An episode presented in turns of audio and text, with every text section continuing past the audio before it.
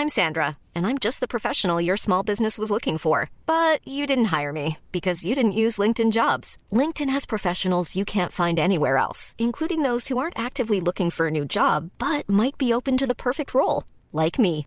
In a given month, over 70% of LinkedIn users don't visit other leading job sites. So if you're not looking on LinkedIn, you'll miss out on great candidates like Sandra. Start hiring professionals like a professional. Post your free job on linkedin.com/people today. Burrow is a furniture company known for timeless design and thoughtful construction and free shipping, and that extends to their outdoor collection. Their outdoor furniture is built to withstand the elements, featuring rust-proof stainless steel hardware, weather-ready teak, and quick-dry foam cushions. For Memorial Day, get 15% off your Burrow purchase at burrow.com slash ACAST and up to 25% off outdoor. That's up to 25% off outdoor furniture at burrow.com slash ACAST. Hey, it's Ryan Reynolds, and I'm here with Keith, co star of my upcoming film, If, only in theaters, May 17th. Do you want to tell people the big news? All right, I'll do it. Sign up now and you'll get unlimited for $15 a month in six months of Paramount Plus Essential Plan on us. Mintmobile.com slash switch. Upfront payment of $45 equivalent to $15 per month. Unlimited over 40 gigabytes per month. Face lower speeds. Videos at 480p. Active Mint customers by 531.24 get six months of Paramount Plus Essential Plan. Auto renews after six months. Offer ends May 31st, 2024. Separate Paramount Plus registration required. Terms and conditions apply if rated PG.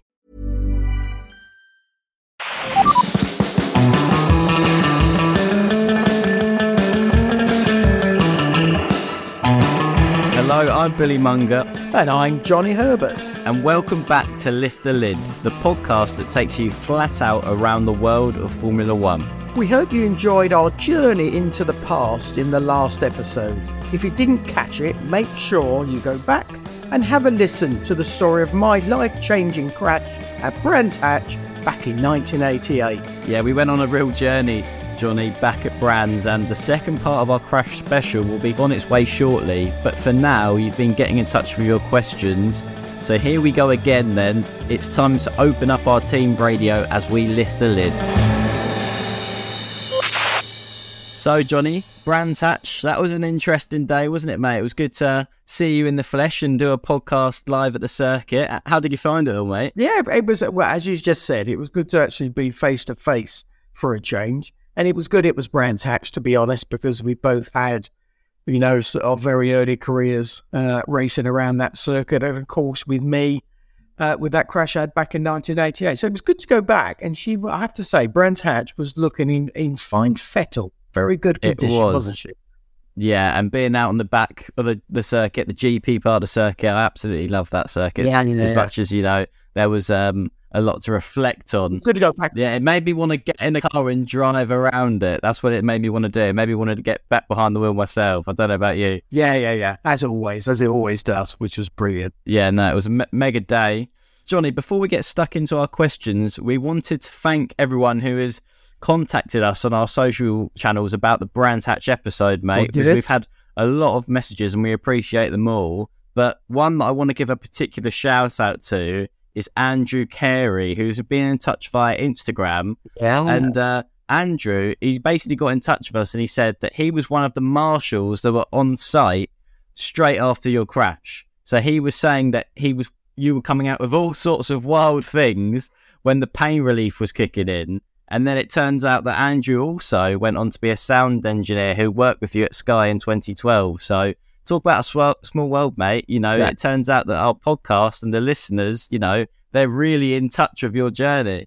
Yeah, very much so. With Andrew especially, because there's a picture you can see with my legs hanging out the front, and there's a couple of marshals uh, and, and sort of medical people around the car, and it is actually Andrew. He's got a red cap. If you're going sort of searching Yeah. for it, he's got a red cap, some Wellington boots, an orange overall, and he's the one who's actually looks as I think he's holding the mask on my face. Yeah, he's giving you the good stuff, mate. Yes, well, by the sound of it, yes, he's giving me some very good stuff. I am completely blank with anything that came out of my mouth, but I would imagine in my normal sort of Herbert manner, it was probably a lot of garbage. I can feel a guest appearance coming on, mate, with getting Andrew on the podcast to find Yes. out what was said. Good idea. I think that'd be really good. Thank you, Andrew. Really, really nice of you to to get back in touch again, and I'm sure we're we'll try and meet up sometime soon with a bit of luck. That's yeah, for sure. So, definitely. good memories not good memories. Not, good, memories. but good people around you at that time. So yeah, great to have Andrew in touch with us. And and talking about people that have been in touch Yes. with us, Johnny, off the back of that last podcast, our top question this week comes from a big celebrity listener that we have got on the podcast, which is just mega. I mean, I was absolutely buzzing to find out that he loves listening to the podcast, Yeah. and it turns out to be none other than the two-time heavyweight world champion Anthony Joshua, and he sent us this in. What's happening, guys? I hope you're well.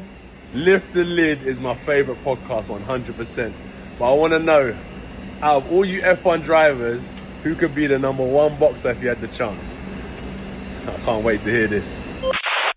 So, what do you think about that, Johnny? He's asked out of all the F1 drivers, who would be the best boxer? I mean, he's really flipped the lid on things when it comes to that question, made us think about boxing now. Yes, yeah. Well, again, again, I like my boxing. I think you like your boxing as well. To Yeah. have a question from the heavyweight champion, the ex-heavyweight champion of the world, Anthony Joshua. He's Bruce Buffer, eat your heart out. but he's absolutely brilliant. But a, a driver, a boxer, I, t- I tell you what, you've got to be, you've got to be sort of fairly well built. I think first of all, I think you've got to be smart as well when you're because and I'm going to go for for someone who was who was very smart when he was in the car. He was very much vocal when he needed to be with other drivers or with with officials sometimes. And I think he's got the right build. He's quite he's quite broad, quite tall.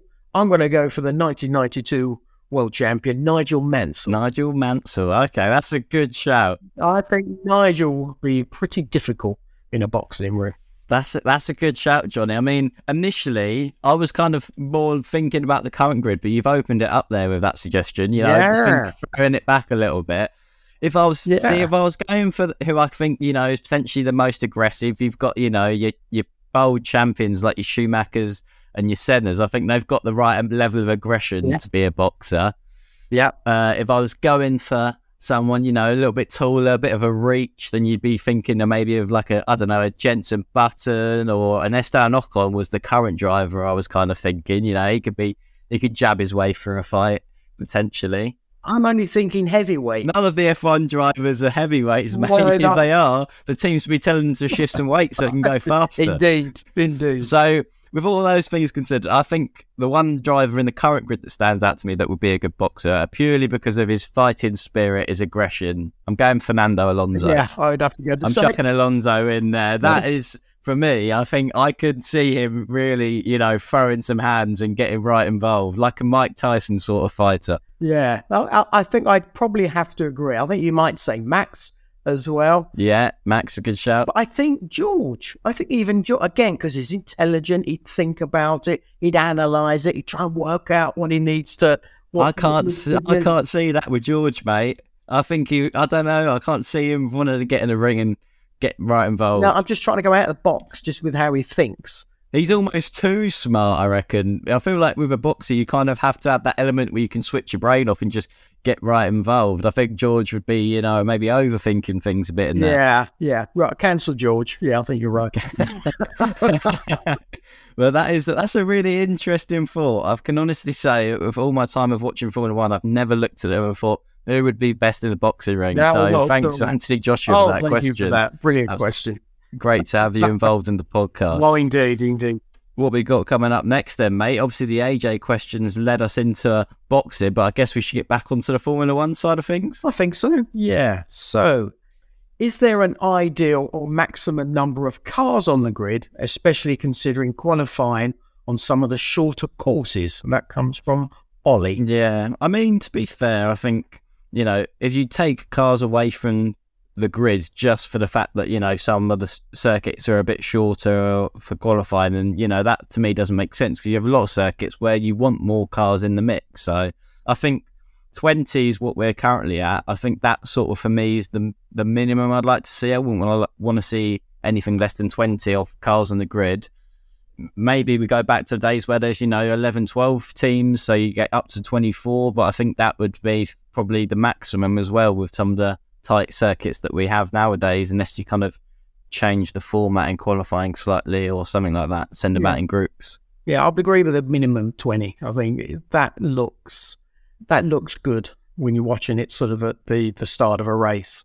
You know, I come from an era of where it was 26 cars that were on the grid. And there are issues sometimes. There are those, if you want to say, considerations because of qualifying at Monaco, for example, when you've got 26 cars trying to find a slot. But I always remember, Billy, I always remember James Hunt telling me, it is up to you, and this is before GPS and everything, all the information they have nowadays. You basically just had the timing screen and the car's going past. And he said, it is up to you and your engineer to find that gap. And that that was absolutely right. You know, you That's had true. to analyze, yeah, what was going on without all the information I said they have nowadays. But that was part of the skill, part of the enjoyment. And sometimes it worked for you, and sometimes it worked against you, as in you, you got in traffic. But over a season, it sort of pretty much balanced itself out. And I sometimes I get a bit annoyed nowadays where a driver says, I've got the God given right to have a clear lap. And I sort of go, well, you don't, because there's all the other guys trying to do the best lap that they possibly can. So even when it was 26 cars, Billy, it was a massive challenge. And I enjoyed actually that challenge. So I'll probably go back. I'd like to see 26 actually again. Okay. Maybe more than that. It's a bit more problem. Yeah, then it could get a bit bit dicey. I'm thinking of a Monaco qualifying lap. You know, there'd, there'd be pretty much no circuit where you could put your car on where you wouldn't be in the way if probably more than 26 cars on the grid. I mean, Monaco in other series, they have tried, you know, group qualifyings and sending them out, you know, a certain section to set a lap time in others. But I don't think we want to be messing around with formats too much in Formula No. One. I think what we've got right now is is good. So 26 cars, Ollie, that's what we're saying is kind of our rough guess is a maximum. Uh, and he's actually, Ollie's got a follow up question to that first part, and it says, Are there any companies or constructors you'd like to see entering into Formula One? So that's off the back of that Yeah. first first part of the question. Yeah. I mean, we've got Audi coming in, Johnny, haven't we? Yeah, indeed. Yeah, we've had Porsche in the past, BMW in the past, sort of, um, you know, Honda as a works team in the past. So, so we've had a lot of good, you know, constructors, you know, involved in it, and they've sort of some of some are still there, some have some have left. Any of them standing out to you about who would you'd like to see back in the sport? Well, actually, well, uh, well, it's not particularly maybe who I'd like back. It'd be someone someone new. Ah, I'd go uh, Okay. someone like uh, I don't know, like Kia or something like Hyundai. Something different, something fresh, something from a that. different part of the world. I can see that. Yeah, something a bit different. Maybe like a Cadillac. A Cadillac's jumping out to me. Cadillac, good one, like it, like it. Yeah, something, uh, something like yeah. that. Something that's got a has got a bit of a racing heritage if you do Cadillac, but uh, the name, you know, has been around for such a, a long, long time. So I'd probably go somewhere where it's something new, something that we've never seen before. What about any independent teams? Do you think we're likely to see any more independent teams on the grid anytime soon? You know, you've got like Yeah. the likes of Haas and, and teams like that. Do you think it's all realistically going to be manufacturers that, you know, get the green light to come into Formula One now? Yeah, I, I, I don't know about you, Billy, but in some ways, I hope not. You know, we, we saw the the Jordan Grand Prix team coming coming to Formula One, and it was lovely having Eddie and his his his band of merry men who were really enjoyable to to support, but to actually see on on the on the TV as well and on the grid. So so it's, I think it'd be nice to still have those teams. Pacific, another team. I remember when Bertrand Gachot, Stefan Johansson were with that, uh, with Keith Wiggins. So there's, there's, you know, we've had them before, and it would be a shame if there, there never was an opportunity for them to sort of come on board. Because I think it's nice to have the manufacturers, absolutely, but it's lovely to have those sort of teams that, that still have the hunger to try and challenge those those big manufacturers. Yeah, I completely agree. It's nice to have a bit of a mix between manufacturers and independent teams fighting their corner. What else we got here? We got a question here from Sarah, mate. With and it says, "Did you listen to any music before getting into the car before racing? And if so, what music did you listen to?" That's Yeah. from Sarah. Yeah, and uh, Sarah, I wasn't a great listener of music. I have to say, before I got into the car, very few times I think did I actually listen, to music. If I did do it, I'd do something that was a little bit upbeat, a little bit of yeah, Yeah, get ready to the build up. So I'd probably be bit of rocky music. yeah, rock. There you go. I'd have a little bit of rock, a little bit of uh, Emerson, Lake and Palmer, or something like that, or uh, the Who. I won't lie. I have Yeah. no idea who My that little- is. Oh, damn it. I'm showing my age again. and you. You have to get. You have to play it for me sometime. Oh, okay. Well, uh, who else could I do? Who else could I sort of Pink Floyd? You must have heard of Pink Floyd. Yeah, I've heard of Pink Floyd. Now there you go. I'll see me Pink Floyd as well then. So there you go. See, I used to have one, particularly in the karting days. Like, kind of when I got into car racing, I kind of stopped listening to music as much before. But I used to listen to a particular song by Green Day. I used to listen to American Idiot, and it's like a, a- yeah, it's a song called American Idiot by Green Day. It basically you just sit there, just like you say, rock music, just head head going like back and forth, and just me and my dad sort of jamming out to that. And then I jump in the go kart and just go, if it was a big race, and go out there and see what I could do. So yeah, I reckon the, that that would be my one. Yeah, I remember. I remember Jason Plato. I think when we raced at uh, Clay Pigeon down in Dorset, I think he went away on the Saturday night to listen to go to go to a, a rhythmics uh, show. And I think that was so. He was more down that sort of the rhythmic sort of type of music. Remember, he went off and with his uh, with his dad. I think it was. Yeah, I wonder what the current F1 drivers listen to. I reckon some of them have got to listen to music. I reckon it's going to be like a lot of sort of potential rap music, Drake and people like that. Yeah. I reckon that's kind of the vibe I'm getting. Yeah, when you watch the head movements, I have to agree, it does seem a bit rappy. Yeah, uh, there's going to be some. There's going to be some quirky ones in there, though, isn't there? There's going to be someone on the grid that listens to something that they it. don't want anyone knowing about. Sure, there is, yeah, but I didn't do very often. Didn't do very often, Sarah, unfortunately. Uh, next one, right? Favorite race weekend and why? And that comes from Charles. favorite race weekend in terms of the Formula One calendar. Uh, I loved Australia at the start of the season. Obviously, because it is the first race of the season, you know it's a it's a cool place in general, and it's nice to kick off an F1 season with that sort of weekend. I think the fans are mega. I think we normally get some good action, you Yeah. know, and it's a nice part of the world to to be it for the start of the the F1 calendar. So I'd probably say Australia for me is one of my favourites uh, in the season. Yeah, well, I probably have to agree, but I'm actually going to throw another one out there because I like Baku. Baku, okay. I love the racetrack because it always seems to sort of turn up something in the in the uh, in the in the race itself. But I like Baku itself. Yeah, You go from the paddock, you can normally walk to your hotel, which is really, really nice. And then you can have a 25p kebab or you can have a 50 pound kebab. basically anywhere of a kebab and you're happy, mate. Yeah, I'm pretty much happy with a kebab, I must say. And it's a lovely city. No, it is a nice city. It it doesn't get the credit. No, it doesn't. No, I don't know why. It's not. And the drivers, I think, like the track, actually. So, Yeah. like the track, that's normally a good start. Me driving from a from a race weekend, and I and I like the challenge of it, and I think that was really I got a real buzz by driving around it, and that was Monaco.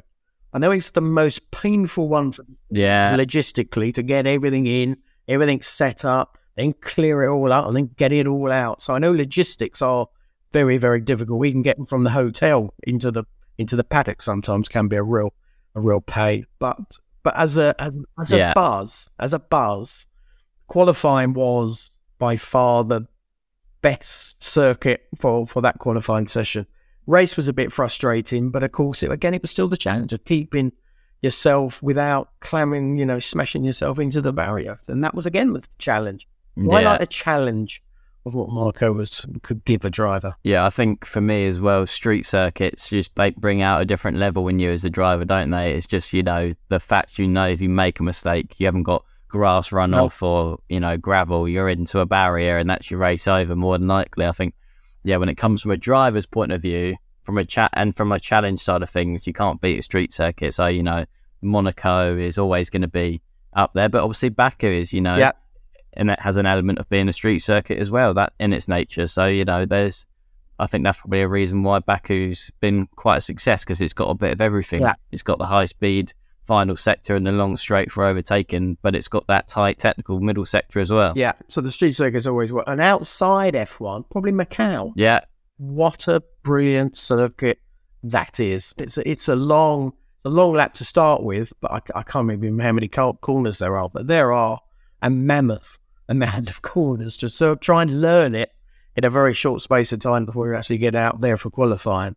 But when you get it right, it's brilliant. So Macau is another one, but of course that's something that we'll never see an F1 race. That's for sure. That is not capable of having a Formula One cars fly around it because that is it's ballsy to say the least. Right now, with Formula Three cars going Yeah. around it, let alone Formula One cars, that would be one hell of a lap in a Formula One car. Got to say. Definitely.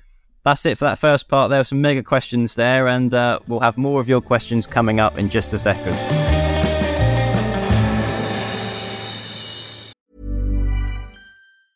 Burrow's furniture is built for the way you live. From ensuring easy assembly and disassembly to honoring highly requested new colors for their award-winning seating, they always have their customers in mind. Their modular seating is made out of durable materials to last and grow with you. And with Burrow, you always get fast, free shipping. Get up to 60% off during Burrow's Memorial Day sale at burrow.com slash ACAST. That's burrow.com slash ACAST. burrow.com slash ACAST. I'm Sandra, and I'm just the professional your small business was looking for. But you didn't hire me because you didn't use LinkedIn jobs. LinkedIn has professionals you can't find anywhere else, including those who aren't actively looking for a new job but might be open to the perfect role, like me. In a given month, over 70% of LinkedIn users don't visit other leading job sites. So if you're not looking on LinkedIn, you'll miss out on great candidates like Sandra. Start hiring professionals like a professional. Post your free job on linkedin.com/people today.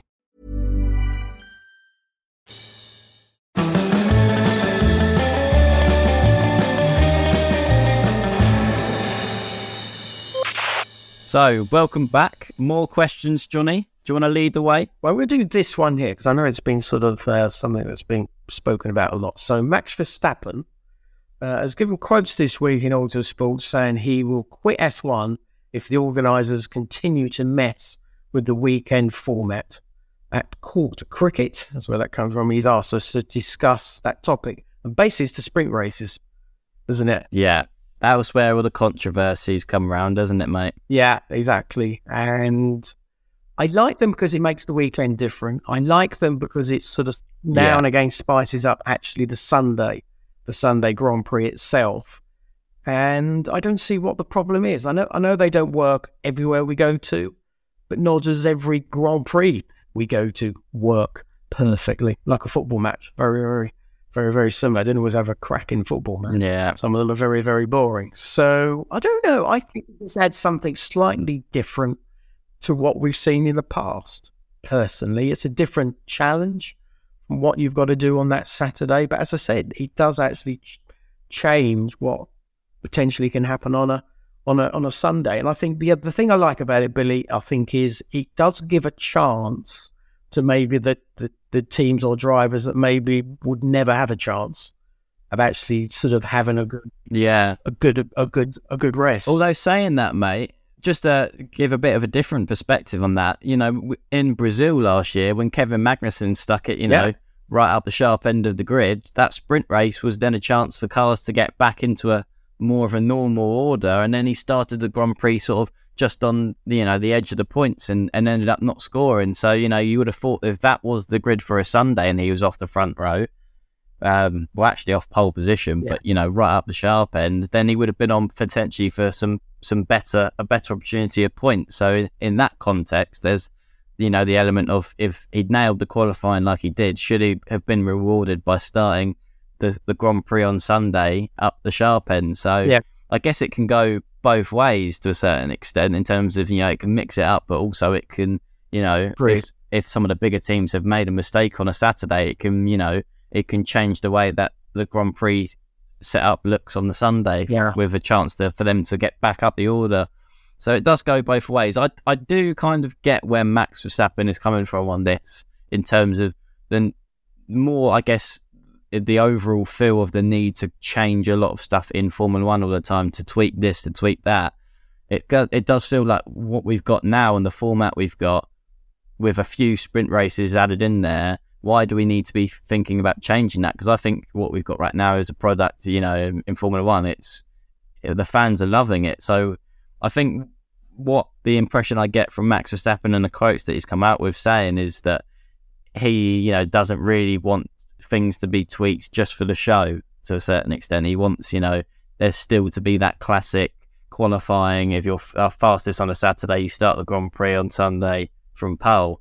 I think you can get a little bit of a mix up in there with a few sprint races, but I do think you have to be careful in the bigger picture of not making it, you know, adding too many sprint races or, Yeah. you know, or changing and tweaking it too much. Yeah. Yeah. But uh, again, I, I see that side and I understand that side to it. Is it is it something you'd want to quit over? Probably not really. No, I don't think he's going to be quitting over it. I think he's just making it clear he doesn't like it, does He he? was definitely making it clear. Definitely, I know the teams don't like it as well because obviously it's an extra race that they don't they they find is probably a bit of an irritation because the main race for them Yeah. is Sunday, so they don't want something else. So there's a s extra risk factor, and there is a, there is an element of risk. But then I always think, well, there's a risk on Sunday, so that's part Yeah. and parcel of it. Yeah, I I get it, but there is there is a positive, there is a negative. I suppose we're just going to have to wait and see exactly how the the next year or two how it all pans out. I suppose, and then maybe make a proper decision from that point of view. But I just like it. I like something that's a little bit different, personally. Yeah. No, I think there's a, I think there's a, a healthy balance in there. Um, but yeah, just something to to pay attention to. Yeah. We've got another question in from Darren here, and that is that uh, basically asking, can we explain what a driver has to do in a pit stop? So what the driver's role is. So Johnny, do you want to fire away here, mate? I can do that one. Uh, yeah, coming to the pit stop, you stop on your spot, you don't stall it, and then you pull away. It is as simple as that, really, isn't it, mate? yes, there is not much that a driver d- da- has to do other than hit his spot, pull in the clutch, obviously wait for those uh, very quick pit stops to, to happen in sort of two seconds or thereabouts, um, and then leave as quickly as you can without getting too much wheel spin and getting as much drive as you can to not lose time. But the pit stop is probably a small element of the pit stop lap because obviously your in lap and your out lap is very Yeah. important as well. And that's something that probably the drivers work on most is making sure that they don't lose time on that in and out lap. But the actual pit stop itself is fairly, fairly straightforward. I suppose you've got enough people there and enough technology allowing you to sort of stop exactly where you need to stop. And it's very rare that anybody misses their their marker. Um, but um, it's it's like anything. When you're on the track, your concentration's massively high. When you do a pit stop, your concentration is is pretty much as as right as as as high as it can be. So you're really buzzing when you're doing those pit stops. So, but it's just concentration. So all it is, just making sure you hit your marks. Simple as that, mate. Simple as that. Yes, exactly. Right. Uh, next one. This will be an interesting one if you've got, got something with this one. Uh, what was the worst bit of advice you were given in your career? That's from Daniel. Um, I guess for me, it would probably. There's no one particular thing that's standing out, but I guess a few occasions people were telling me to, I guess, be realistic was kind of a, a couple of words that we used a few times, and I think that's because you know Formula One, it's so hard to get to in terms of you know the cost of getting there financially, and I didn't at the time when I was in go karts, even when I was winning British Championships, saying I wanted to be a Formula One driver, you know, there were people kind of saying, "Yeah, we'll be be realistic," you know, like it costs a, a ton to get there. But I think those two words can basically be taken as, "Oh, don't bother trying," sort of exactly. thing, which is something that I was glad that I didn't listen to because there's only one way to find out in in the world of sport, and you've just got to give it your best Yeah. shot. So Yeah. that would probably be mine. Yeah, and I, I, it's weird, isn't it, when you do get people, you're right, that sort of say, yeah, be realistic. And you sort of go, well, I'm being realistic because you don't know. You never know. Yeah. You've got to give it your absolute all. But having some negative thing of, well, I may not make it, that's not, that's not the right mentality to take into the cockpit as well. I suppose No. that's what people maybe don't fully understand what we've got to take into the cockpit to try and get the best out of ourselves to give us the best possible uh, result at the end of the day, which is obviously trying to get ourselves into Formula One. But but I think as we both know, Billy, there is there is the Formula One bubble, but there is a sports car bubble, there is a Formula E bubble, there is an American bubble. So there are other options, but of course our main goal Yeah. is always to get that get a seat in Formula One. So and it, it, there's only those twenty seats at the moment. and that does make it, you know, that little bit more difficult, I suppose, compared to when I had 26 cars, but there actually were about 28 to 30 cars actually available for drivers. So yeah, I think it's just keeping positive. Yeah, there was no one in particular that said anything during your career that influenced you in a in a way that was negative or anything, mate. Negative way, yes, there was because there was a was a time when it was when I was a Lotus actually, and I did a long term contract, and I convinced myself to do it. so I should not have listened to Johnny Herbert saying sign this contract.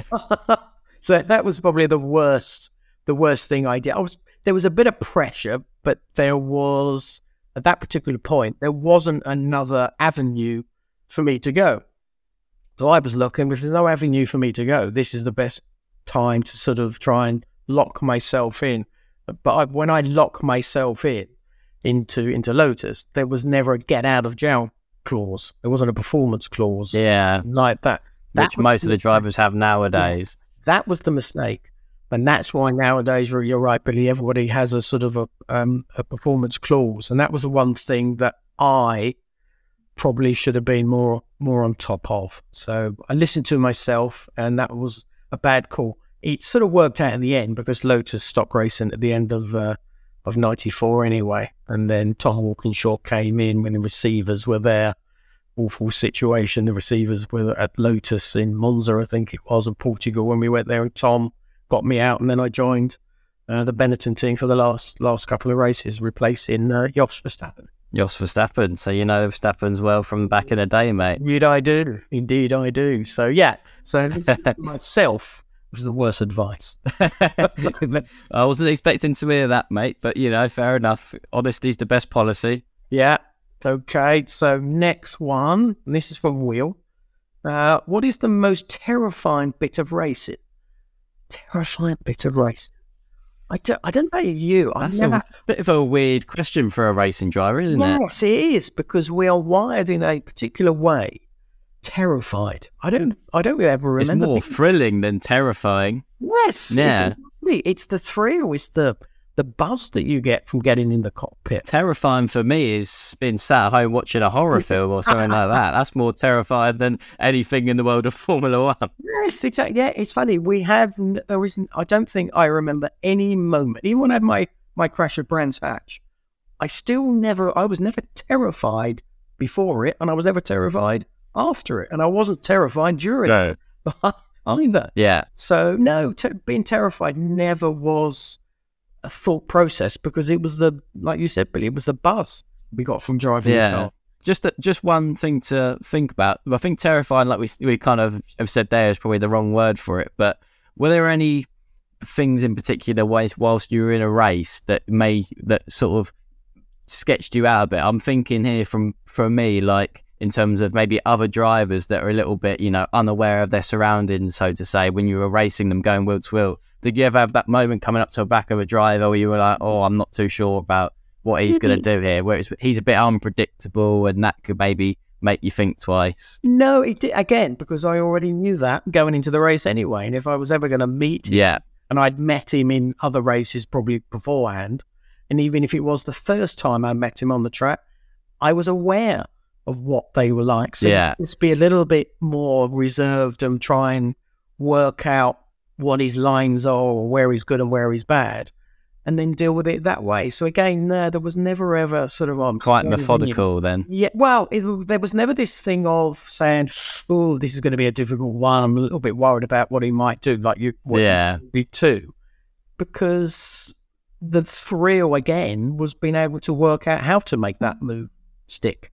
So, so it never, no, it never, never what. The only probably terrifying bit, I'll probably have to say this terrifying bit was probably if I had a bad weekend, was going home to explain it to the wife.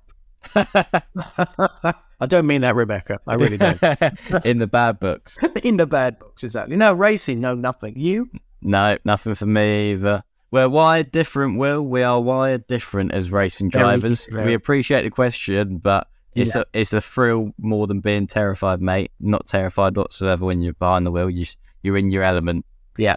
Right. Should we get one last question in there, mate? Go on then. You squeeze this one in from Greg. I'm thinking we go for Tom's question. We're Tom's Yeah, on. we're going to go up to Tom's question because I think it's a good one, and I think it's a good one to, to end on. We've got Tom's basically said, My son is five years old and loves F1. How do I help him become a Formula One driver? So I think, you know, if he's got a young boy, he loves his F1. I- think the obvious place to start, Johnny, is go karting, isn't it? Finding a way to get him behind the wheel of a go kart. So whatever your local Yeah. track is, Tom, mate, you can find that out quite easily on the internet nowadays. Taking him down there, giving him the the seat time in you know just where you can arrive and drive in a go kart, see how he gets on, Yeah. and just take it from there. Really, Yeah, that is the only way. go karting is a huge part of the journey, isn't it, mate? Absolutely it is. You know, all the skills that you sort of see the drivers use in Formula One, most of it is learnt through karting. And karting just teaches you so much about life in general, to be perfectly Yeah. honest, but also about how you set up a cart or a car. They're very, very Yeah. similar. Um, and then you, the race skill, and the race skill is something that is very, you know, important when you you're going through the various formulas Yeah, then get yourself into into Formula One. So yeah, just get yourself in a cart as early as you possibly can. And I, you know, I was seven, think, seven, I six or seven the first time I got in a cart, and probably nowadays that's quite late. So Yeah. four to five probably is unbelievable an age that you get in a cart. So yeah, you're five, get your son in a in a in a cart, Tom, as quickly as you can. yeah, that's the way to do it. And then if he likes it and he takes to it, then it's a it's about finding those uh those next steps and finding a bit of budget, getting his own go kart for him, and, and and doing some British Championship circuit stuff and some club racing. It's a, it's a long journey you're getting Yeah. yourself in for here, Tom. It's a, a real commitment of time, but you know if you're you're convinced he loves it and it's what he wants to do, then uh, just go for it. Is what I'd say. Yeah, I would totally agree with you. I did mention Greg with one of the questions. I'm going to quickly, quickly throw it in there, and then that'll be our last one. Go if on. you could change one thing about your career, what would it be? Simple answer for me: nothing. Beautiful Yeah. answer. Beautiful answer. I've I've got generally the same answer, which is for everything that I did. Yes, I would have changed nothing. The only thing I would have changed is how I parked my car on the restart at that race in 1988 at Brands Hatch. I just wish I'd laid parked it like I had in every other race that I'd ever been to Brands Hatch. Was actually was just to park it straight, not to be a clever clogs and park it slightly sort of up the hill, allow thinking it anyway. Yeah, going on. That's the only thing. But other than that, I'm like you. Yes, we've been very fortunate with the careers that we've that we've had, and we've enjoyed it. We've been very lucky. Yeah, well, thank you guys for another absolute load of brilliant questions there. And we'll be back next week with the build up to the Azerbaijan Grand Prix. And of course, there will be a team radio episode. So get in touch with us at Lift the Lid Pod with your questions. There are no stupid questions. Nope. This is a safe space.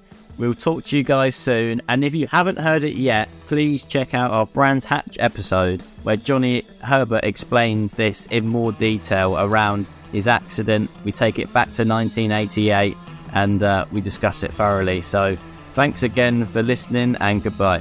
Bye. This has been a Soapbox London and SBX Studios production. Our executive producers were Rowan Wilkinson and Andy Bell. Take care.